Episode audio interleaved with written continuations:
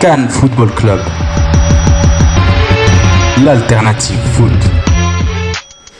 Bonsoir et bienvenue à tous pour un nouveau podcast du Cannes Football Club sur les ondes de choc. Je me présente Alec et je suis avec mes six excellents compères de toujours. À la sono, il est technique comme Arez, il est efficace comme Slimani, Wow. Sofiane Benzaza. Comment ça va, Sof? Ça va, ça va tout le monde. Merci pour l'introduction. Wow. Et bien sûr, le meilleur pour la fin, champion d'Europe en titre, toujours, Nilton Laforme. Campion. Comment ça va toi, Alec? Incroyable. Ça va bien, ça va bien, merci. Euh, les gars, avant de commencer cette émission qui s'annonce folle, on s'entend, on a une belle annonce du Cannes Football Club. Le 22 octobre prochain, c'est la deuxième édition d'un tournoi organisé par le Cannes FC, le tournoi du poulet à trois pattes. Vous avez jusqu'au 17 octobre pour compléter votre inscription en ligne au trotdepoutine.com. Un énorme merci au restaurant, au restaurant pardon, poulet à trois pattes situé au 3224 boulevard Rosemont. Un restaurant au plan traditionnel portugais avec une ambiance familiale et un staff des plus accueillants, je vous le recommande. Et les gars, si vous cherchez un endroit encore pour regarder le prochain Classico, cherchez plus, c'est la place, surtout si vous êtes un fan du Barça contre moi, comme moi. Et on est deux, on est deux dans la place contre 80 portugais. C'est incroyable. Quand le Barça en gagne, c'est c'est magnifique. Oh là là. Ils étaient meilleurs Euh, avec Figo. Figo, le Barça ou le Real? Parce que c'est un trait, de toute façon. Oh. Continue ton intro. Euh, bon, c'est ça, les gars. J'avoue, je suis un petit peu nerveux. Sofiane, est-ce que c'est. C'est c'est en route, c'est bon? Bientôt, on va avoir notre invité. On a bien hâte d'y parler. C'est Plein un de gros invité, questions. les gars, quand même. Ouais, ouais, on est pas mal Euh, contents. On, on espère qu'il va être là. Un ancien Mhm. entraîneur de l'Impact, les gars. Euh, quand j'étais jeune, parce que vous, vous étiez juste un petit peu moins vieux, en 2009, il, il ramène un titre à Montréal, en. USL avec l'Impact de Montréal. Ensuite, un petit séjour au Brésil où il se fait quand même embaucher par Pal- Palmeiras, qui est un énorme club au Brésil. Mhm. Avec les U15, il remporte une Copa Brasil. Ouais. Ensuite, entraîneur du Desportivo Brasil, où il est encore allé dans, dans les rondes finales de cette Copa Brasil. Il devient ensuite le premier entraîneur de l'histoire du Fury d'Ottawa en NASL. En mai 2013, il mène le, Fu- Fury- le Fury pardon, en finale et est élu entraîneur-chef par excellence en 2015. Mhm. Après Yeah. une saison avec Construction les... from scratch. là, Exactement, c'est là, très, très impressionnant. Ouais. Justement, cette construction-là, il l'amène avec les Rangers de Swap Park, l'équipe réserve du Sporting Kansas City, où il est en ronde finale, si je me trompe pas, de la conférence Ouais, en là présentement, USL. il est rendu en demi-finale. là. En Il- ouais, demi-finale. ouais, il vient de, il vient de se qualifier avec un match assez fou. Je crois qu'il y a un joueur, un de ses joueurs, on confirmera tantôt, il y a un de ses joueurs qui, euh, qui, qui a eu un beau carton rouge, euh, suspendu. Bref, euh, Et il est déjà annoncé ailleurs. Il est déjà entraîné, Ouais. annoncé entraîneur, le premier entraîneur de l'histoire des Deltas de San Francisco, club d'expansion de la NSL en 2014. Alors, c'est vraiment un entraîneur, comme tu l'as dit, qui aime construire. Euh, exact. Ouais, c'est ça, le San Francisco Delta. Drôle de nom, hein, Delta de San Francisco. En tout cas, bref. Et c'est où qu'on le voit, Marc de Santos, après? Selon Hmm. toi? Un constructeur comme ça, est-ce qu'il a sa place? hein? Ah, boy, on va, on, on- on- si, si, si Marc est là tantôt, on va y en parler, là. Euh, disons que moi, j'avais déjà tweeté hier, euh, je, je le vois au plus haut, euh, au plus haut sommet dans la, la structure canadienne. Déjà que je trouvais personnellement que euh, il avait été un petit peu euh, rapidement éliminé du processus de sélection avec Ouais. l'Impact de Montréal la première année. Quand on regarde aujourd'hui qu'on a Mauro Biello, c'est à peu près le même profil. là. Euh, on, a, on a voulu euh, une approche différente, quelqu'un avec un peu plus d'expérience. Après, on est allé avec l'approche euh, européenne avec Chalibom. Ouais. Clopas, c'était un espèce d'hybride entre les deux, nord-américain. Et tout ça pour revenir au prototype de la De la maison. De, de Dos Santos, Biello, ça se ressemble pas mal. là. Ouais. C'est sûr que c'est. Moi, honnêtement, j'étais toujours déçu de le voir partir. Euh, j'avais. C'est pas souvent que j'ai vu un club aussi bien joué que l'Impact de Montréal quand c'était sous Marc de Santos. Je me rappelle aussi ses fameuses conférences de presse avec son tableau où il montrait, il éduquait, si on veut, les journalistes sportifs à la ouais. tactique du Ça, soccer. C'était excellent. ouais, ça, ça faisait un clash. Pas tout le monde, je pense, qui aimait ça au niveau euh, médiatique. Là. Il y avait, euh, tu sais, nous, les Portugais, on... euh, Ben, à l'époque aussi, il faut, faut savoir, tu sais, l'Impact n'était pas un MLS. Exact. la, ce que le monde savait ou connaissait du soccer, c'était beaucoup moindre qu'en ce moment, en tout cas dans les médias. Parce que, ou sur Twitter, Facebook, ou Facebook, whatever. Ouais. Mais ouais, mais il arrivait avec une certaine, puis c'est, la façon que je vais le dire, c'est pas péjoratif, mais une certaine arrogance et confiance. Euh, J'avais un petit peu ça, hum, il y avait un peu c'est ça cette confiance et arrogance pour expliquer les choses et des fois ça clashait un peu là. Euh, si- sinon, on n'arrive toujours pas à rejoindre Marc de Santos. Je sais pas ce que tu en penses, Nilton. On pourrait passer au ben oui, ben non pour Ouais. l'instant. Euh, donc, le premier ben oui, ben non. En mettant de côté Didier Drogba, Dominique Oduro est le deuxième joueur le plus important de l'impact après Piazzi. Wow. Ouais, désolé, ouais. désolé, trompé de ben oui, ben Ouais, ouais, je pourrais te recommencer celle-là. Moi, t'en lancer un autre à la place. Scroll up the page, sir. C'est pour voir si vous Euh, suivez, guys. Euh, le succès de l'Impact de Montréal en série passe nécessairement par une place parmi les trois premiers au classement de l'Est. J'avais qu'un ben oui. Je pense que l'impact doit finir dans les quatre pour commencer avec. euh, En fait, pour éviter le fameux match euh, le, coup fameux, près. ouais, le fameux barrage. Et là. le barrage qui sert à- seulement à fatiguer la première équipe pour qu'elle se fasse comme que ça soit en main après le, le match retour beaucoup plus compliqué. Donc ben oui pour moi. Ouais, je suis pas, je suis pas mal d'accord avec toi. Si on, si on revient dans nos expériences passées, l'année Ouais. passée, l'année dernière avec euh, TFC au Stade Saputo, ce match-là, on l'a, on l'a gagné euh, grâce à la foule. Le Toronto était complètement à plat à domicile à Montréal. L'inverse, je vois mal comment Montréal, même si on vient de faire un résultat dernièrement euh, au Biomeo Field, un match de qualification à Toronto, c'est vraiment pas gagné d'avance. Par contre, j'ai peut-être changé d'avis vite, mais justement un match de barrage contre Toronto avec la foule qui était en feu derrière l'impact, ça pourrait pas justement aider l'impact? Ou là tu dis aller à BMO. Exemple, on- le match qu'on gagne à Toronto 1-0. Mettons copier-coller, on fait ça en barrage. Ça Ouais. pourrait pas amener l'impact justement à. Oui, mais il faut pas prendre de but dès le début.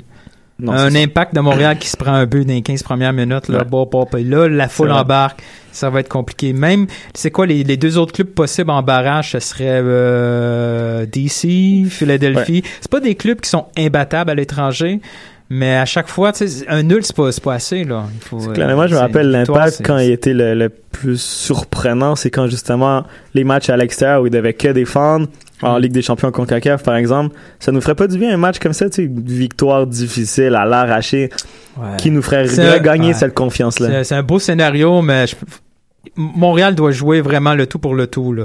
Euh, ce week-end contre TFC, c'est un must-win. Absolument. Ensuite, euh, il faut espérer euh, que, à la limite, New England au deuxième match soit éliminé puis qu'il se la joue un peu tranquille. Ouais.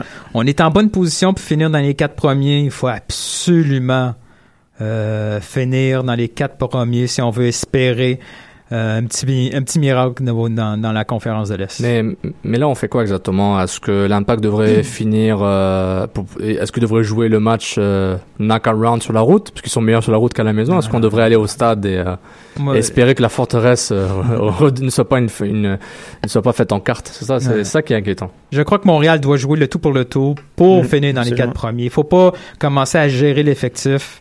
On l'a vu l'année passée aussi au match aller-retour contre Columbus. On le perd en prolongation à Columbus. Ça ça commençait à faire beaucoup. Euh, il faut éviter en plus, il faut éviter ce match-là contre Toronto à Toronto.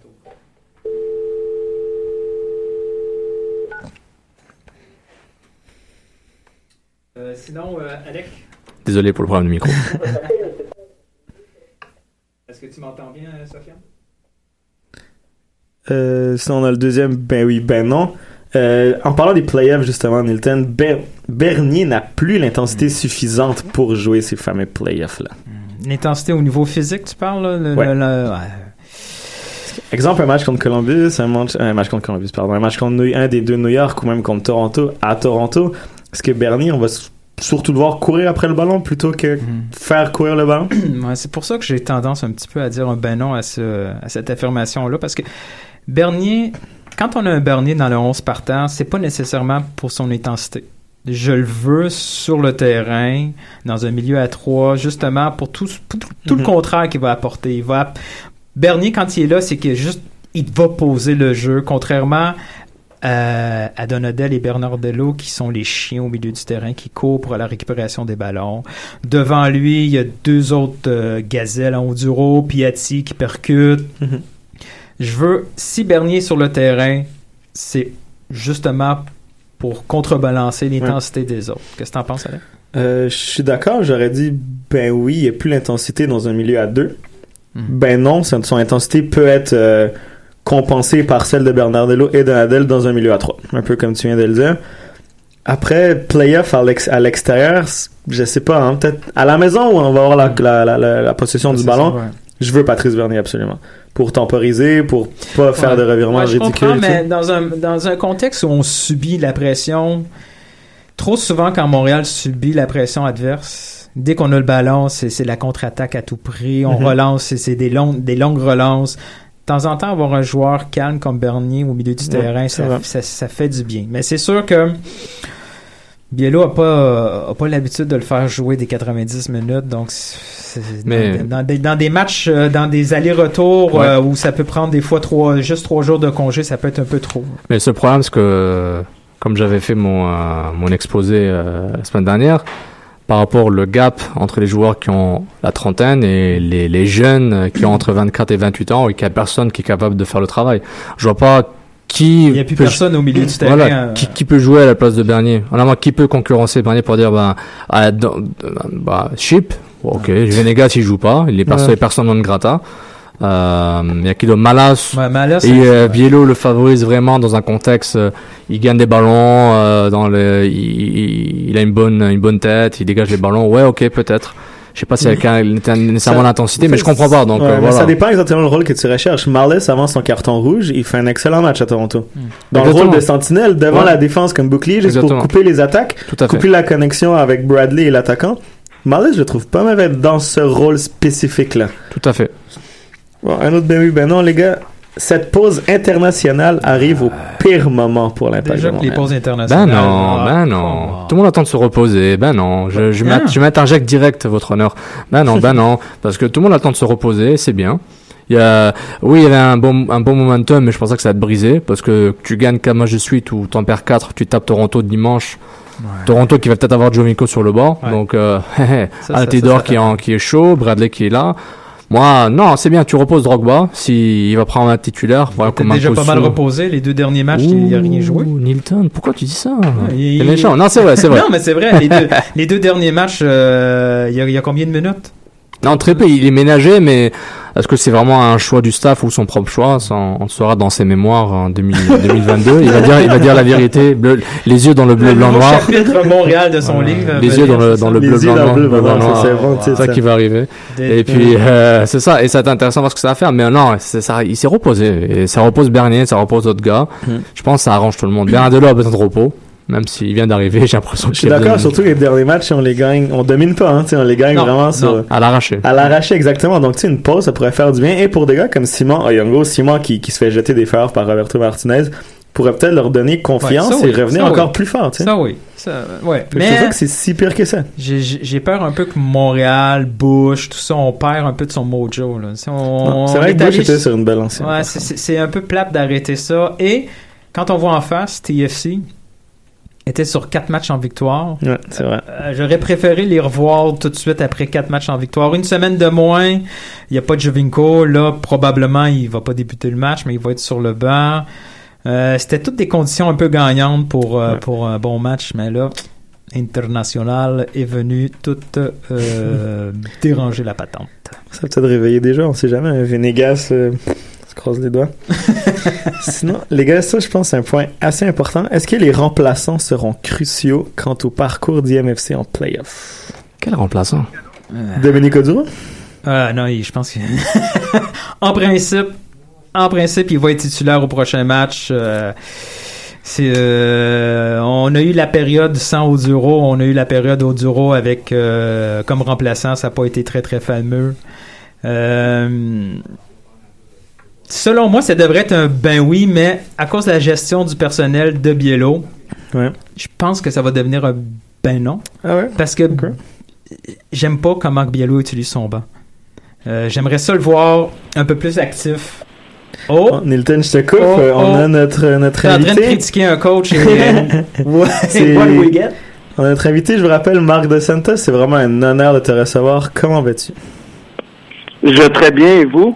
Ça va très bien, super, merci. Marc, pour te présenter, euh, Sofiane, tu mets au téléphone, tu parles à Alec Avendano, Nilton Jorge du Jorge. Portugal. Donc, euh, vous pouvez parler en portugais durant l'émission. On a deux Et champions de. Et on voulait t'accueillir au, voilà, on voulait t'accueillir au, t'accueillir au Cannes Football Club. Donc, bienvenue, euh, Marc. Merci encore d'être là. Il n'y a aucun problème, ça me fait plaisir, les gars. Bon, on a eu le temps, euh, pendant qu'on essayait de te rejoindre, on a eu le temps de toutes les présentations d'Alec. Des longues présentations, comme tu as déjà dit une fois, euh, t'as t'as peut-être même pas 40 ans. Bref, t'es es plus jeune que moi, ça c'est triste à dire. Mettre un CV d'un entraîneur de 50 ans, donc euh, mais bienvenue au CanFC. Oui, merci beaucoup. Ça me fait plaisir d'être ici. Puis euh, j'espère que, que, que l'émission va être bonne. Je vais répondre à toutes les à vos questions de la, façon la plus honnête possible. Puis j'espère que vous allez apprécier. Euh, ben si on, si on commence euh, après ton retour il y a deux ans en ASL avec le Fury d'Ottawa où tu as été élu entraîneur de l'année, tu as accepté de t'occuper de la filiale de Kansas City en USL, qui est, considérée comme la troisième division en Amérique du Nord, même si c'est pas très très clair la, hiérarchie en Amérique du Nord. Peux-tu nous expliquer un peu pourquoi tu as, procédé à ce genre de cheminement-là, comme certains ont considéré comme un pas en arrière? Oui, mais euh, tu sais, je pense que les, pas en arrière, tu les donnes quand tu n'as pas le choix. Euh, puis moi, dans, dans, dans le moment que j'ai pris cette décision-là, euh, j'avais le choix de prendre des décisions pour pour avancer. j'avais j'avais fini la NSL bien. Et puis, il y avait des, des opportunités pour aller dans d'autres clubs. Euh, mais je voulais apprendre beaucoup sur la MLS. Je voulais apprendre avec un club qui qui était un des meilleurs clubs dans les dernières cinq ou six années dans la MLS, avec un entraîneur qui connaît très très bien la ligue. Et je voulais apprendre sur la, la MLS, je voulais apprendre sur le circuit, sur le, le cap salarial, sur les règlements. J'avais jamais entraîné une équipe B dans ma carrière. Je voulais le faire aussi pour pour grandir et comprendre un peu qu'est-ce qu'un entraîneur d'une équipe B peut passer. Et euh, je pense que, que cette année ici m'a, m'a, m'a, rendu encore plus complet en relation à, à, à, c'est quoi un club, c'est quoi la relation entre une équipe A et une équipe B, c'est quoi la MLS. Euh, je connais très bien la MLS aujourd'hui, je sais comment ça marche. Puis euh, ce club-là m'a aidé à, à apprendre tout ça ici. Euh, avec Vermees, euh, c'est quoi exactement la relation que tu avais? Euh, T'avais-tu un mandat clair de Vermees pour le comme développement ou tu avais un petit peu carte carte blanche pour pour t'occuper de, de, de, ton club?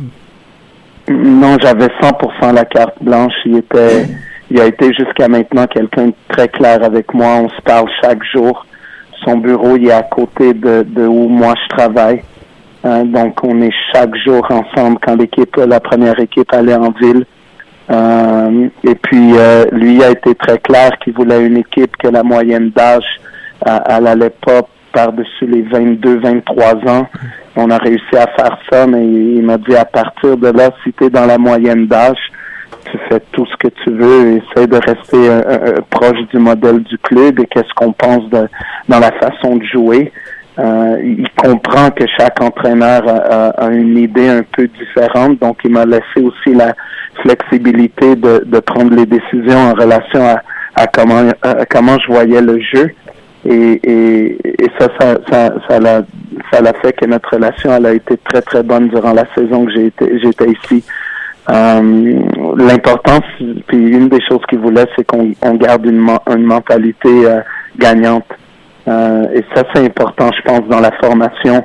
Moi, je pense que souvent, beaucoup d'entraîneurs dans la formation, ils se cachent derrière le, le fait que ah, c'est juste pour former une équipe B. Mais, mais moi, je pense que ça, c'est une, une, une, mentalité un peu perdante. C'est l'excuse c'est l'excuse d'un entraîneur qui veut pas gagner. Et euh, Peter et, et à Sporting Kansas City, c'était toujours clair. Il fallait qu'on ait une relation, puis il fallait qu'on qu'on construise de quoi qui pouvait gagner. Et comment tu pourrais décrire là rapidement ben, parce que là maintenant les les, euh, les Swap Park Rangers sont en série USL. Comment tu comment tu vois ça euh, par rapport à l'évolution, par rapport à la saison? Par rapport au niveau de la USL. Oui, par rapport au niveau USL, puis l'expérience de maintenant, ça c'est une, une nouvelle équipe, de c'est une équipe euh, assez récente en USL et maintenant la demi-finale de la conférence de l'Ouest si je me trompe pas.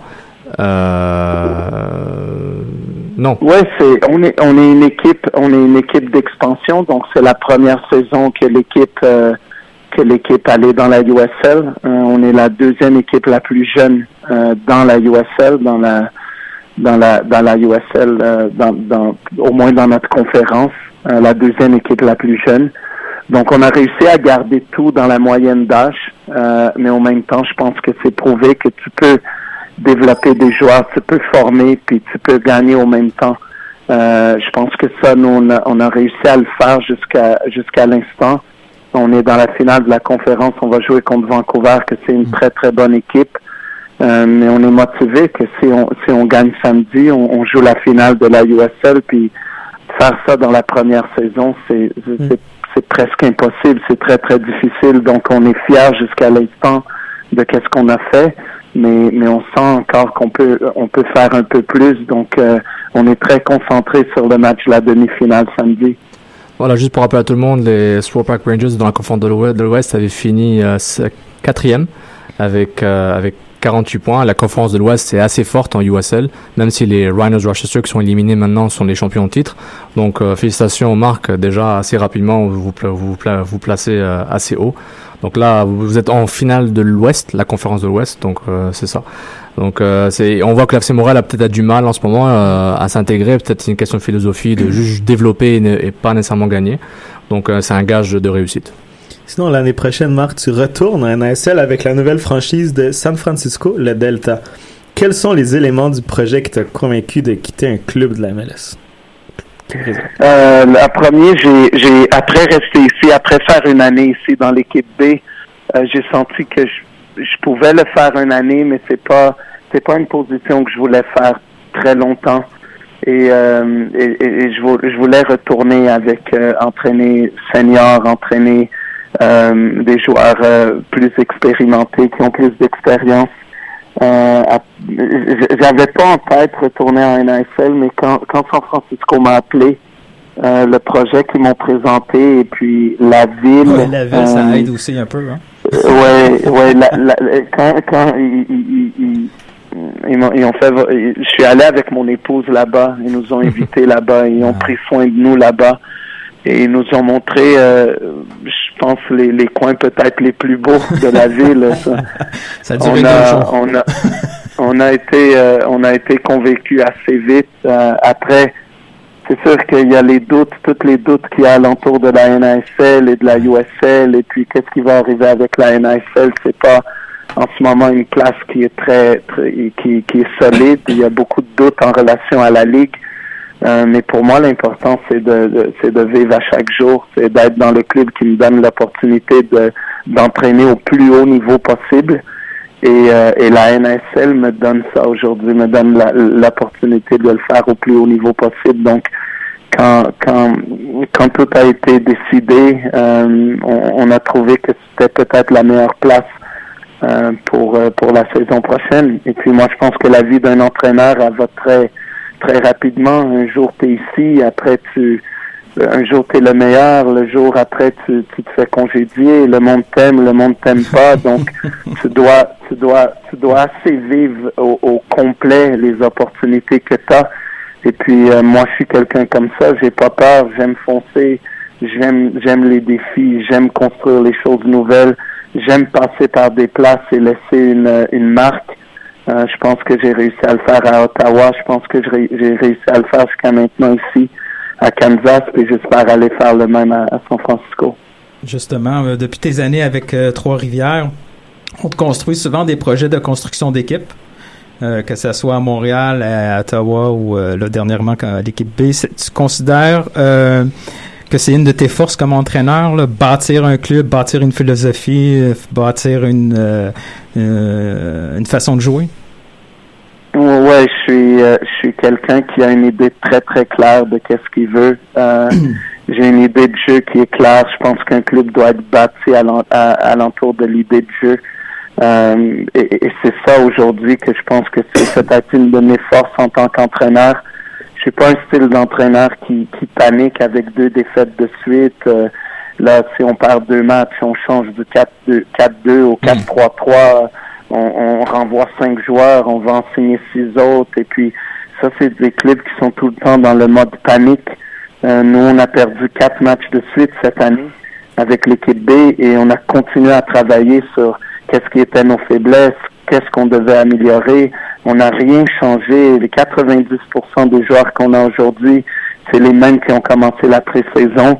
Et là, on est en finale de conférence. Je pense que tu dois avoir une idée claire. On l'a fait à Ottawa aussi. On est resté dans notre idée de la première année jusqu'à la fin de la deuxième année. On est arrivé en finale de la NSL et on a gagné la, la, la fall season dans la NSL. Donc, je pense que, que avoir une idée de jeu définie, euh, construire et, et, et, faire le recrutement alentour de l'idée de jeu, avoir un staff alentour de l'idée de jeu, que tous les joueurs savent exactement qu'est-ce que tu veux dans les quatre moments de jeu, c'est ça qui rend un club fort. Donc euh, demain, s'il y a trois, quatre joueurs qui partent et trois, quatre qui arrivent, l'équipe reste avec une certaine identité, une certaine force.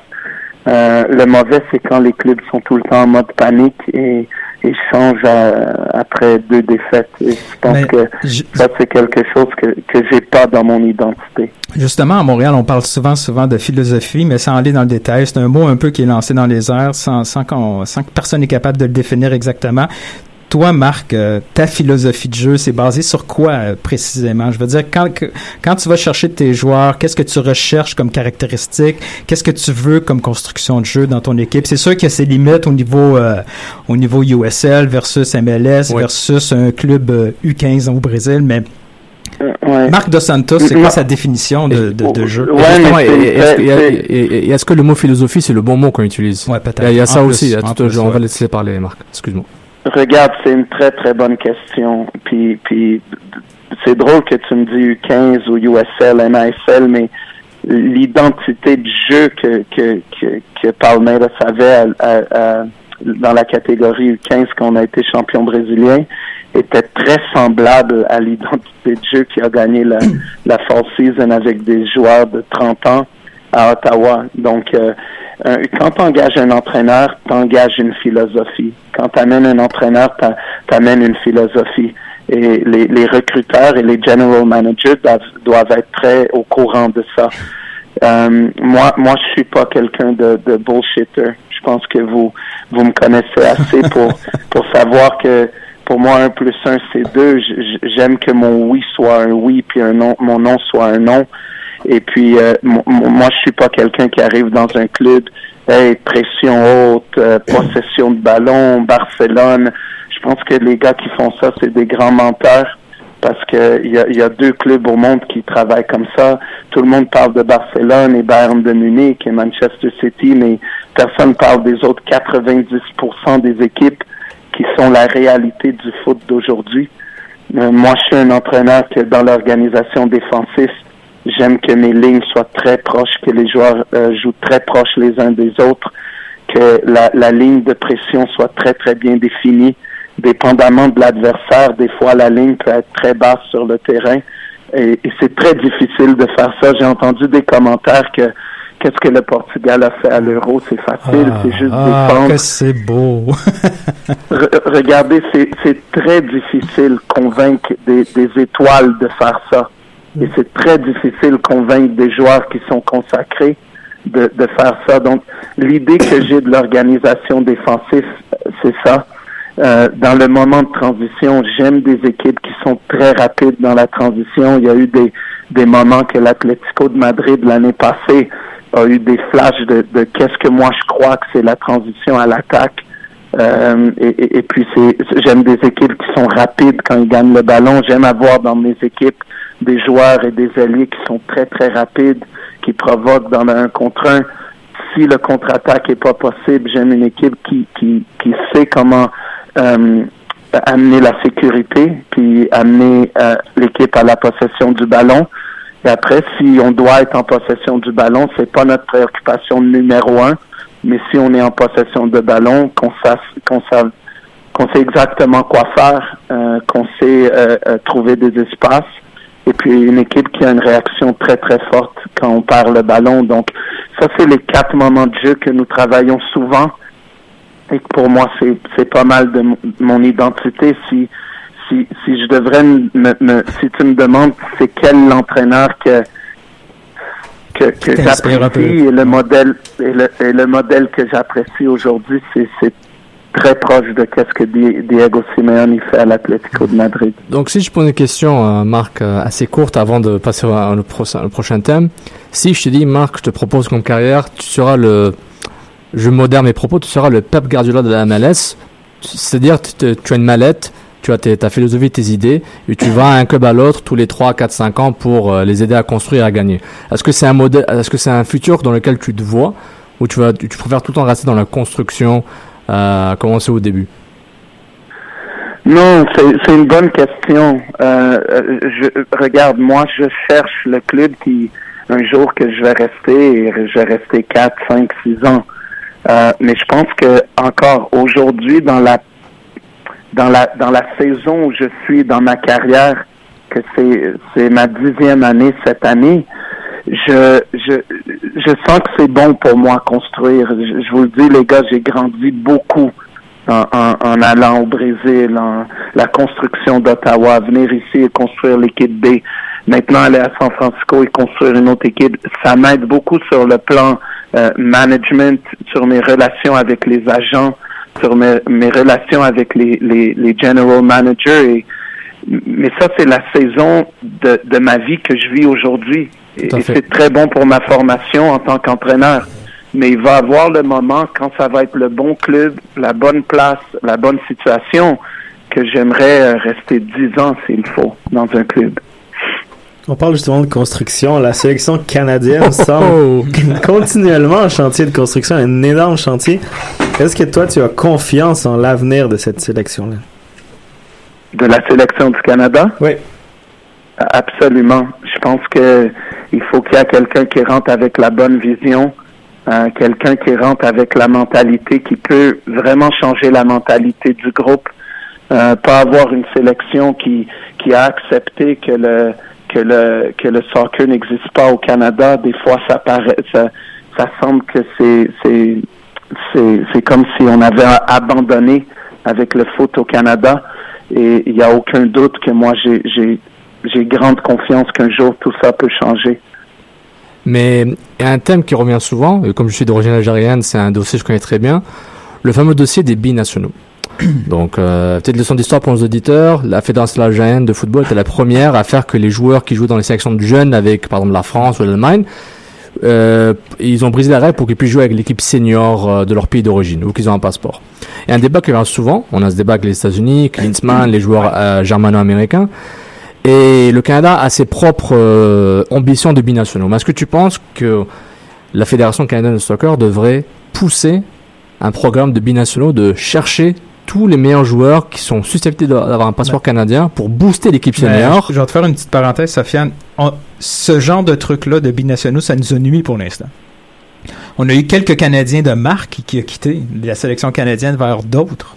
Oui, tout à fait. Euh, mais justement, mais, et, par rapport à Déjà, si on pouvait les convaincre, les Canadiens talentueux, au projet du Canada, ça serait déjà un premier pas avant de... Non, c'est vrai. C'est vrai. Et c'est un bon point, Marc. Euh, Nilton et Marc, pour, euh, pour que tu répondes à la question, c'est par rapport à faire la coupure entre le grassroots, entre guillemets, des équipes de jeunes canadiennes et, et dire que l'équipe senior, on prend le meilleur qui existe. Et si tu es euh, albanais, canadien, ou que tu sois un gars qui vient de l'académie euh, de l'Impact ou de Toronto, il faut que l'équipe senior soit au top. Est-ce que tu penses que c'est viable, parce que d'autres sélections le font, qui réussissent en ce moment Moi, je pense qu'on devrait être ouvert à ça à 100%. Euh, le, le, le, le, le, foot, c'est pas un, un c'est pas un sport de 100 ans au Canada. C'est un sport qui qui a besoin de grandir. Euh, l'équipe nationale doit avoir une, identité forte un jour, euh, doit peu à peu gagner le respect euh, dans, dans la CONCACAF et on doit trouver tous les moyens pour le faire. Si on a du monde au Canada qui a un passeport canadien et qui, qui aime autant le pays comme, comme, comme les Canadiens d'origine et qui sont ouverts à ça, nous aussi on doit être ouverts en tant que sélection du Canada pour euh, pour accepter ces joueurs-là, c'est sûr. Euh, et on le voit dans beaucoup de pays, on le voit dans beaucoup. Euh, moi, je, je, peux donner l'exemple avec Deco au Portugal, qui aimait le Portugal avec une passion incroyable, et cela a aidé le Portugal à arriver à une finale de l'Euro et, et a aidé le Portugal à arriver en demi-finale de la Coupe du Monde en 2006. Donc, on, on, on, doit être ouvert à ça. Je suis sûr que la sélection du Canada, elle est ouverte à ça Euh, mais maintenant, c'est juste une question de temps. Mais je suis aussi d'accord que dans le passé, on, a, on, a, on aurait pu faire un meilleur travail pour convaincre euh, un gars, par exemple, comme De Guzman de pas jouer pour la, la Hollande. Tout à fait. Ouais, Begovic, j'en Mais, ai peu, euh, euh, on peut en nommer. Un sort de caveat avec ça aussi, c'est que il a un grand, une, grande euh, coupure entre, par exemple, je prends l'exemple d'Algérie, je connais très bien, entre une ligue locale qui catastrophique et une équipe nationale qui est composée de joueurs formés en France, c'est des binationaux, ils sont français, mais qui sont aussi algériens et qui sont formés en France. Donc, moi, je, vois pas, par exemple, un gars comme Jason DeVos que tu connais très bien, qui est maintenant directeur de Soccer Development à Soccer Canada, et les autres, on va leur dire, bah, vous savez quoi, vous aurez des ligues canadiennes et des clubs MLS totalement pourris. On va prendre des binationaux allemands et français qui sont canadiens, mais l'équipe fera tout le temps la Coupe du Monde. Au moins, au moins, sera dans le Hex à chaque année. Est-ce que tu penses que c'est quelque chose de viable dans le sens, ben, grassroots, forget about it, mais on se dit, ben, le, le, le bling bling de, de l'équipe senior est là. Est-ce que tu penses que c'est vraiment malsain? Non, moi je pense que le grassroots est très très important parce que dans le futur du foot au Canada, on doit faire attention à comment on forme nos joueurs, quelle sorte de mentalité on donne à nos joueurs, puis comment ces joueurs-là peuvent arriver un jour euh, à la Coupe du Monde du 20 et après à l'équipe senior. Mais je pense qu'on peut faire les deux, honnêtement. Je pense que pas seulement on peut changer la mentalité du grassroots et, et, et changer la mentalité de ces joueurs-là dans la formation, mais en même temps aussi rester ouvert à, à des joueurs qui peuvent représenter le Canada. Moi, je pense que on fait pas un ou l'autre, on peut faire les deux facilement. Mais penses-tu, Marc, qu'on avait les éléments nécessaires dès cette saison pour être au minimum parmi les groupes des six en CONCACAF, voire même aller au mondial ou on, où on visait un peu trop haut, là? Moi, aller au mondial, je pense que c'est c'est pas facile dans la CONCACAF. Je pense que le Mexique, c'est une sélection plus forte. Les États-Unis, c'est une, une sélection plus, forte. Mais après, place. tu dois être dans des, tu dois être grande, tu dois avoir des grandes journées contre l'Honduras, contre le Costa Rica, contre le Panama. Tu dois être prêt, euh, très prêt pour ces matchs-là. Mais moi, je pense qu'on avait toutes les conditions, les conditions, oui, pour arriver à Alexa. Mais aussi, il faut voir, on était dans un, un, un groupe encore difficile euh, où seulement deux se qualifiaient. Mais on est arrivé très proche quand même Ouais, dans la différence ça, de les matchs Donc, clés, on les a laissés tomber. On est, pas de beaucoup, mais... on- Exact. ouais. Exactement. Moi, je vous dis, Exactement. je vous dis, si vous avez des joueurs algériens canadiens, je pense que, je pense qu'il aurait plus de chance. Juste ça comme ça, voilà. Ça il m'a- man- Il manquait deux, trois joueurs dans l'équipe. Exactement. Justement, les matchs clés, Marc, t'en parles, Honduras, Panama, Costa Rica, je pense que c'est des matchs prenables pour une équipe comme le Canada. Difficile, mais c'est c'est quand même faisable. Est-ce que c'est une question de mentalité? Regarde, c'est difficile de te répondre à ça. Moi, moi, moi, dans mon cœur, je vais te dire oui, mais c'est très injuste de dire ça parce que je sais pas comment c'était dans le vestiaire. Je sais pas comment c'était le message, comment comment c'était côté motivation, comment ça a été travaillé les matchs la semaine. Donc, c'est injuste pour moi être ici au téléphone et juste vous dire que ouais, c'est la mentalité. Je sais pas comment les matchs ont été préparés, mais je sais d'une chose, c'est difficile de battre le Mexique puis les États-Unis. Il y a, a aucun doute. Aujourd'hui, c'est difficile. Mais à la maison contre l'Honduras, à la maison contre Panama, contre Costa Rica, tu peux les battre et, et après aller chercher un résultat euh, dans leur pays. Euh, je pense qu'on est très très proche de le faire, mais en même temps, il, il- même temps, il y a un travail à faire. Puis moi, moi, je sais pas pourquoi je vous dis ça, mais, mais je sens dans mon cœur que c'est oui aussi une question de mentalité. Puis vraiment faire croire à ce groupe de joueurs que, c'est possible de faire plus parce que peut-être c'est un groupe qui croit pas à 100% dans les capacités qu'ils ont. Eh, Je, vais, te relancer là-dessus, Marc. Si tu étais sélectionneur du Canada, avec les éléments en place, ça serait quoi exactement ton premier chantier de travail? Sur quoi que la sélection canadienne doit tout d'abord travailler pour passer à un niveau supérieur? Moi, moi, il n'y a aucun doute, puis je sais que peut- peut-être vous me faites cette, cette question-là pour, pour, pour avoir une réponse si j'aimerais coacher le Canada, puis je l'ai Jamais de la vie, jamais de la vie. Non, il va y avoir une édition Euh, portugaise. à regarde, les gars, je l'ai jamais caché. C'est Non, c'est le clair. jour que le jour que le Canada il va il va m'appeler, je vais tout laisser pour pour pour prendre l'équipe parce que c'est c'est c'est c'est là où je suis né. C'est le pays qui m'a donné l'opportunité la première fois. C'est là que mes enfants sont nés, que mon épouse est née. Donc, il n'y a aucun doute que, que c'est, oui la réponse. Maintenant, euh, je pense, je pense que durant beaucoup d'années, l'équipe du Canada, ça a été quelque chose peut-être de politique.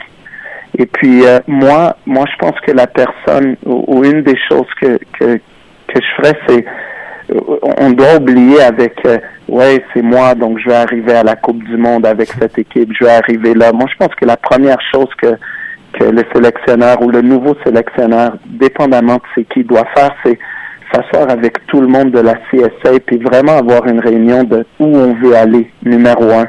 Qu'est-ce qui a été mal fait dans les années, puis qu'est-ce qu'on qu'est-ce qu'on doit changer?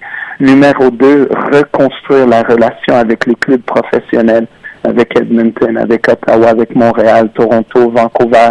Vraiment unir tout le monde et unir le pays pour que l'équipe du Canada soit plus forte et après faire une étude très très forte en relation à tous les joueurs canadiens euh, qui jouent professionnels dans, dans les différents pays et à partir de là commencer à construire euh, le prochain le prochain camp. Mais quand tu parles des relations entre les clubs canadiens puis euh, la CSA, euh, c'est quoi exactement qui qui euh, qui bloque? Est-ce que s'il y a de l'influence comme dans le temps si je, prends l'exemple du Portugal où il y avait des grandes grandes batailles avec Benfica, Porto pour pour avoir leurs joueurs dans les sélections, puis là ça s'est un petit peu plus calmé. Y a-tu l'équivalent qui se passe ici au Canada où il y a des du, favoritisme au niveau joueur ou c'est plus au niveau développement? Non, je sais pas. Je suis pas sûr en relation à ça, mais je, pense juste que peut-être il y a un travail qui peut être fait un peu mieux en relation à, l'identité de la sélection du Canada en utilisant les clubs professionnels. Je dis pas que la relation est mauvaise, mais peut-être que, que, que la communication puis tout ce qui peut être fait en relation les clubs canadiens au Canada et, comment ils peuvent aider l'équipe du, l'équipe nationale du Canada, qu'il y a une préoccupation des clubs en, relation à ça. Je suis pas sûr c'est la, préoccupation, elle est là aujourd'hui. Euh, et je pense que c'est quelque chose qui, peut changer et qui peut aider l'équipe du Canada. Mais est-ce que tu penses qu'on devait, est-ce que tu penses, est-ce que tu penses qu'il peut avoir un contrat moral et légal aussi pour, pour dire que obliger un peu les, euh, les clubs canadiens à avoir des, du contenu canadien Parce qu'on voit qu'en MLS, il y a le fameux allocation ranking où les joueurs US reviennent. Donc c'est clairement une, la MLS est faite pour l'équipe nationale américaine. Euh, l'allocation ranking. Est-ce qu'on devrait avoir des mécanismes? On dit tout le contenu, le meilleur contenu canadien doit aller au club canadien. Un sort de, comme le draft NHL dans les années 70, on prenait tous les Québécois. Est-ce que tu penses c'est, c'est, regarde, c'est, c'est, un, c'est un très bon point. C'est un très bon point parce que moi, qu'est-ce que je pense, c'est que c'est plus facile de le dire quand t'es pas là, puis euh, le monde qui va m'écouter va dire ouais, mais mais il est pas dans, dans l'impact ou dans ou à Toronto, donc donc c'est facile de le dire parce que les fans veulent gagner et tout ça. Mais moi, je veux juste dire une chose. Regardez l'Allemagne, comment comment comment le pays et la sélection a grandi depuis que la fédération s'est mise euh, ensemble avec les clubs et ils ont eu des, des règlements de, de joueurs, euh, X joueurs U23 doivent être dans les 18 dans les matchs de la Bundesliga et, et tellement de lois qui ont qui ont donné de la force à la fédération, à l'équipe nationale et que les clubs ont accepté. L'Allemagne, c'est un excellent exemple du travail de clubs et avec la fédération qui ont réussi à aller chercher du succès. Euh, c'est facile de dire pour moi parce que je suis pas avec, euh, je, je, vais être clair, parce que je suis pas à Vancouver ou à Toronto ou à Montréal. Mais, mais je pense qu'on peut apprendre avec ça. Et on peut apprendre même en, peut-être euh, juste allant, en allant en Islande ou, en Finlande ou dans des, pays comme ça. Donc, moi, je pense qu'on on, on a beaucoup de travail à faire dans, dans, dans ce domaine-là. Compte tenu du, calendrier léger, voire très léger de la sélection canadienne, est-ce possible d'avoir un sélectionneur qui occupe aussi un poste d'entraîneur de club? Moi, je pense que si tu veux faire le travail bien, non. Euh, parce que après, il y a des conflits d'intérêts. Euh, je vous donne un exemple. Imaginez-moi en train d'entraîner San Francisco, puis l'équipe du Canada, et là, je signe trois joueurs canadiens à l'équipe de San Francisco, tout le monde va dire ouais, c'est pour ça qu'ils appellent ces joueurs-là à l'équipe nationale. Je vous donne un exemple avec moi, mais vous pouvez prendre plein d'exemples avec d'autres entraîneurs.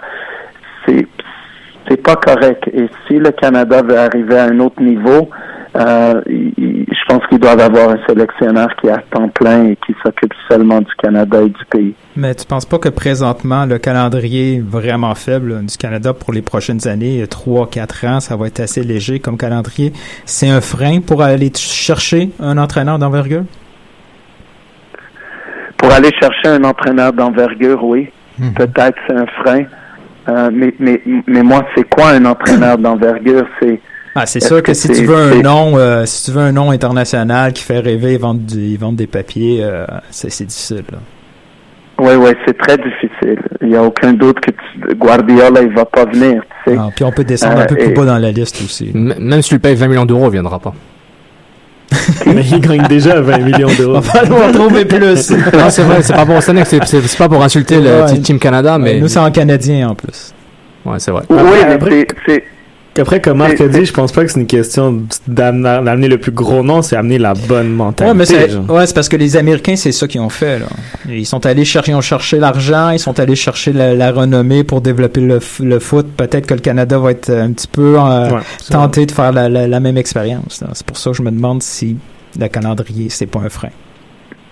Oui, mais ça va être quand même difficile. Ça peut être un frein, mais ça va être quand même difficile convaincre euh, un entraîneur international qu'on va dire il, entraîne un club en, en, Ligue 1 en France de, de, de, de, de faire euh, ah tu t'entraînes euh, je sais pas t'entraînes euh, le Havre et t'entraînes au même temps le Canada. Je, je pense que c'est difficile de le faire. Si tu veux le faire bien, parce que moi je pense que l'entraîneur, le prochain entraîneur de la sélection du Canada, doit être très impliqué dans qu'est-ce qui va se passer dans les U20, dans les U17, dans la formation des, des entraîneurs au Canada, dans la dans la forme, dans qu'est-ce qui va s'arriver au grassroots. le, prochain entraîneur doit être très impliqué avec le pays, dans mon opinion. Bon, on va aller un petit peu, on va parler d'Euro, hein? une grosse vraie compétition. C'est fini, ça fait six mois, l'Euro est fini. Là, là Marc, j'aimerais ça que tu expliques aux gars ici euh, à Montréal, c'est quoi qu'on a vécu cet été. là? Je pense qu'ils n'ont pas conscience des années de souffrance. Comment tu as vécu ça, ton, le premier trophée d'envergure et d'importance pour euh, Ronaldo et, euh, et, sa bande? Non, très, très, très heureux. je pense que numéro un, lui, le méritait en tant que joueur. Euh, il, il voulait pas finir la carrière sans rien gagner avec son pays, donc j'étais j'étais très content pour lui numéro un. Euh, numéro deux, je pense que les personnes oublient que que quand même le Portugal c'est une équipe qui avait la qualité de joueur très très haute. Euh, il y avait beaucoup de qualité dans l'équipe nationale, puis euh, beaucoup de joueurs qui pouvaient faire la différence n'importe quand. Euh, au même temps, jouer la finale contre la France, c'est très difficile, surtout quand tu joues contre la France à Paris. Donc, je pense que le Portugal a fait le match qu'il devait faire pour gagner. C'est drôle que le, le, le, le marqueur, c'était quelqu'un que personne n'imaginait. Mais, mais moi, je l'ai dit à, mes joueurs la semaine passée, absolument rien est impossible. Pas seulement dans la vie, mais dans le foot. Euh, tout est possible si tu y crois, puis tout est possible si tu travailles fort. Et puis c'est incroyable comment que c'est Eder qui a marqué le but de la victoire, un très bon but ah, euh, aussi. Euh, mais je pense que le Portugal, euh, c'est une équipe qui a eu qui a eu quand même beaucoup de difficultés dans la phase de groupe. ils ont ils sont finalement qualifiés et, quand ils sont qualifiés, je pense qu'à chaque match, ils ont cru de plus en plus et jusqu'à la finale. Étais-tu de ceux qui doutaient de la stratégie que Fernando Santos a décidé d'adopter dès le début du tournoi? Ou euh, tu voulais plutôt un, Portugal, euh, euh, l'ancien Portugal, c'est-à-dire le Portugal un peu le du jogo bonito de l'Europe? tu te mhm. positionnais où en début de tournoi? Étais-tu du côté méfiant ou confiant du sélectionneur Santos? Non, j'étais 100% confiant de, de qu'est-ce qu'il voulait faire. Je comprenais qu'est-ce qu'il voulait faire moi, je le dis souvent, si, on veut voir toutes des, des, des belles choses, puis euh, regardez, euh, foot beau ou pas beau, euh, les rues de Lisbonne, quand le Portugal est revenu avec la Coupe d'Europe, c'était absolument absolument incroyable. Et même à Montréal, je pense qu'il y a eu beaucoup de, de, de sites là. Personne n'a parlé de beau ou pas beau. Moi, je le dis souvent, si tu veux être beau, tu, tu vas au Cirque du Soleil. Puis le Cirque du Soleil, c'est, vraiment beau. Donc, euh, je pense que le foot, et, et qu'est-ce que les fans veulent réellement, c'est gagner. Le, monde se souvient pas si, si as gagné, tu as fait euh, la possession de ballon 80%. Ou, ça compte pas. Le monde veut gagner, les fans veulent gagner, les équipes, les joueurs veulent gagner. Puis moi, je pense que quand tu parles de foot professionnel, ça doit être la préoccupation numéro un. Après, quand tu gagnes 90% de tes matchs, là, tu peux parler. Ah, maintenant, on va essayer de gagner, mais un peu mieux. Mais quand, mais quand c'est pas le cas, tu dois apprendre en premier à gagner. Je pense que c'est ça aussi qu'on doit apprendre à nos jeunes ici. Euh, Marc, euh, on voulait débattre d'un sujet euh, ce soir, puis on, c'est encore mieux si on peut avoir ton opinion dessus, ou du moins ton impression. Il y a un, il y a un organisme qui s'appelle la FIFA. C'est un truc. ils, ils- ils- ils font des choses. Ils font des coupes du monde. Ils organisent, ils organisent des tournois. Ils ont l'air sympathiques. Des fois, ils font de l'argent aussi. Ils font du cash. Ouais. Mais le, le- le nouveau président a juste décidé de dire, vous savez quoi? Ça me tente d'avoir 48, une coupe du monde à 48 pays. Hein, Qu'est-ce que vous en pensez? On passe de 32 à 40. Après, il a dit, c'est quoi? Encore mieux que 40, on va aller à 48. Donc le, le, le nouveau euh, Italo-Suisse euh, président de la FIFA euh, a, a soudainement a voulu instaurer, a proposé, proposé l'idée d'instaurer un sort de tour préliminaire avant la phase des groupes. Donc euh, voilà, donc euh, tu ramènes 16 équipes qui se battent, 32 équipes qui se battent entre elles pour euh, en donner 16 en mode playoff et les autres 16 qualifient directement. Sans nécessairement critiquer la FIFA, parce que je sais que tu es quand même un, coach licencié sous des ligues FIFA, est-ce que est-ce que tu es confus t'entends, quand tu entends ce que la commission externe de la, que la FIFA fait par rapport à ce genre d'événement?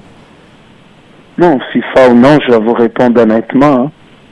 C'est- il, me, il me paye, il me paye absolument rien quand je dois payer ma mon téléphone puis la voiture à la fin du mois, exactement comme vous, parce que je suis parce que je suis normal. Je, je c'est pas la FIFA qui m'envoie un chèque pour ça. Donc numéro un, euh, eux ils veulent faire de l'argent. Et, et pour moi, c'est c'est c'est c'est c'est rien pour bénéficier le foot ou la qualité de la Coupe du Monde, parce que si tu veux élever la qualité de la Coupe du Monde, tu dois diminuer des pays. Tu dois peut-être aller avec moins de pays et pas plus. Et puis euh, la qualité de la Coupe du Monde, c'est tu dois te qualifier dans ton continent. Et si tu es dans le top de ton continent, donc tu vas dans le top international. Mais moi, je pense que il y a beaucoup d'argent à faire dans la Coupe du Monde. Il y a beaucoup d'argent à faire avec la télévision, avec les sponsors, avec tout ce qui est alentour de la Coupe du Monde. Donc l'intérêt, il est là. Et pour moi, il n'est pas dans la qualité du produit, mais surtout combien on peut faire plus. C'est mon opinion. Ben, je, vais- je vais me faire l'avocat du diable, puis euh, peut-être que Marc m'aimera plus à après, après mon intervention, mais euh, si on n'avait pas augmenté le nombre de, de, de pays à l'euro, on n'aurait pas eu l'histoire de, de, de l'Islande, les pays, les pays de Galles. Il Ouais. n'y a pas, il y a pas aussi. C'est pas un nécess- c'est pas un peu le discours de snob qu'on a quand on dit on veut pas augmenter les clubs, ben, les équipes parce que la qualité va baisser. Il Hmm. faut pas non plus aussi donner un peu les chances à ces pays comme nous ici au Canada d'avoir une fois de temps en temps, euh, plus qu'une fois par 40 ans, la possibilité d'affronter les grosses nations dans un contexte international qui va nous aider éventuellement à se développer nous-mêmes. Ouais. Regarde, je suis 100% d'accord avec toi. Mais si vous vous m'avez dem- vous m'avez fait la question en relation à la FIFA, si c'est si l'intention est vraiment de faire grandir le foot dans le monde, oui, absolument. Mais toi, tu as des doutes là-dessus, dans mais, le fond. mais moi, j'ai des doutes là-dessus. Moi, moi, je le sais que, moi, je sais pas, mais, mais on n'est pas con ici, on connaît l'histoire de la FIFA et tout. Tout à fait. Moi, je pense qu'il- qu'il- que, que la préoccupation, elle est seule, seulement financière. Maintenant, si c'est financier, ça va, ça va, la FIFA fait l'argent qu'ils vont faire et au même temps, ça va aider des, des pays à se développer. Oui, on a, on a des histoires incroyables, mais on peut aussi avoir des histoires incroyables dans la qualification et des pays, des pays petits avoir une histoire spectaculaire et arriver à la Coupe du Monde. Mais moi, c'est, c'est quand vous m'avez fait la question en relation à la FIFA, moi, je dois être honnête avec vous. Si la question elle est faite en relation à la FIFA, moi, je pense que ça a à voir seulement financièrement si c'est pour parler de les belles histoires du foot, mais, mais oui, c'est excellent avoir plus d'équipes. je suis trop naïf. Non, c'est vrai, euh, on- on- qui sommes-nous pour décider que le football est devenu élitiste à 100% En même temps, il faut voir la balance des deux par rapport au point de Hilton. Et le point de marque est, est assez évident. Si c'était pas la FIFA, c'était le International Football Board ou les fédérations nationales se fassent, se fassent un kumbaya puis disent les gars, on va faire, on va faire un World Cup euh, façon vraiment world, tout le monde va jouer. Ouais, c'est vrai. Après, rajouter des équipes, tu rajoutes des matchs à grande intensité. Euh, on sait que les joueurs, exemple des Messi, Cristiano, qui a manqué le premier mois avec le Real Madrid, sont blessés. Ça, Ça fait, fait des beaucoup, longues ça saisons. fait beaucoup, les gars, c'est pas des machines. On va, les, on va finir par les user. Et comme, comme Marc a dit, moi j'ai l'impression que c'est on utilise les joueurs pour euh, des fins marketing. Non, c'est vrai. Ouais. Puis surtout leur format, c'est comme une espèce de barrage avant les groupes. C'est un peu bizarre là. Tu, tu, tu, tu, tu, tu rappelles 12, 12 équipes supplémentaires pour faire un seul match. Ça fait un peu bizarre comme concept là. Bon, mais les gars, Ouais, moi, je pense que, moi, je pense que oui. Non, c'est vrai, c'est vrai. Vas-y, Alec. Donc les gars, ça nous fait un beau 56 minutes, une grosse émission. Merci beaucoup à toi, Marc de Santos. C'est vraiment un honneur de t'avoir reçu. Et tu rappelles où tu viens carrément quand tu veux. Ben oui. Comment? Tu, tu, tu reviens à l'émission quand tu veux. Merci beaucoup d'être là. Ouais, merci beaucoup. Merci beaucoup, Merci Ça me bonne- fait plaisir, les gars. On te souhaite bonne chance Ça pour la fait finale, la finale de l'Ouest Ça en fait USL. pratiquer ton français un peu. Ouais, non, non, non, c'est, très bien pour moi. Et on, te Euh, merci, les gars. Puis, On- puis quand vous avez besoin, n'importe quand. on va suivre tes exploits la, la saison prochaine à San ça, Francisco avec ça. plaisir. Déjà, déjà bonne chance en USL pour finir la saison. Pourquoi pas champion sortant USL. Et comme ça, tu pourras aller à San Francisco euh, relax euh, avec un palmarès. Ouais, on va essayer de faire ça. Inch'Allah. Merci beaucoup, Marc. Merci beaucoup Marc. Merci, les gars. Merci beaucoup. Salut. Merci. Merci beaucoup à vous, messieurs, pour encore une autre belle émission. On vous rappelle à vous, les, les spectateurs, les auditeurs plutôt, de nous ajouter dans, dans les iTunes ou autres applications le podcast au Cannes Football Club Plus. Plus, plus, plus, plus. Exactement, Sofiane, toujours pour remixer le- le- le- l'original. Euh, ben merci hein, à la sono Sofiane Benzaza. Ça fait plaisir. Merci beaucoup Nilton. Toujours champion d'Europe. Hein? Pour encore quelques Et a- mois. je vous rappelle, il y avait deux, deux Portugais, aucun Français cette fois-ci. Ah, que c'était beau. Tout à fait. Merci beaucoup. À la On se prochaine. Au revoir la semaine prochaine tout le monde.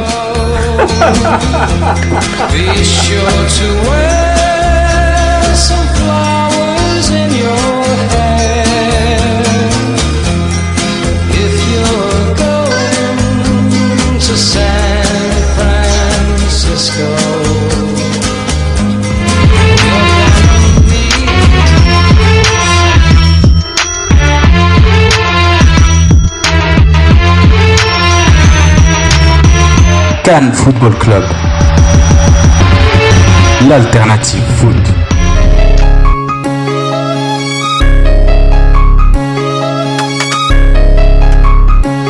so many shows. Could be back in the studio, shaking the dust off. I got so much, so much fucking shit inside of me. I need to get out. Yo, it's kinda crazy when your hip hop heroes do that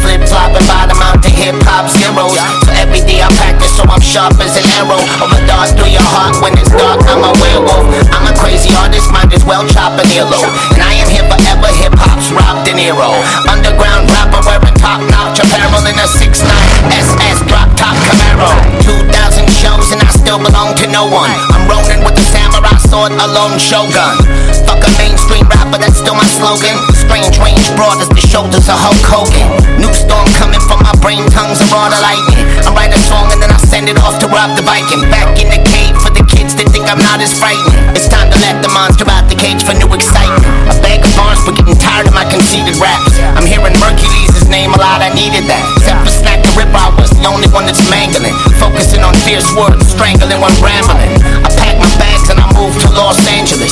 Had to do something couldn't fucking handle it. Now we got Sun Real, he's dope, making a lot of noise and aspects back, killing beats that we can all enjoy. It's kinda crazy when your hip hop heroes do that flip flop and bottom out to hip hop zeros.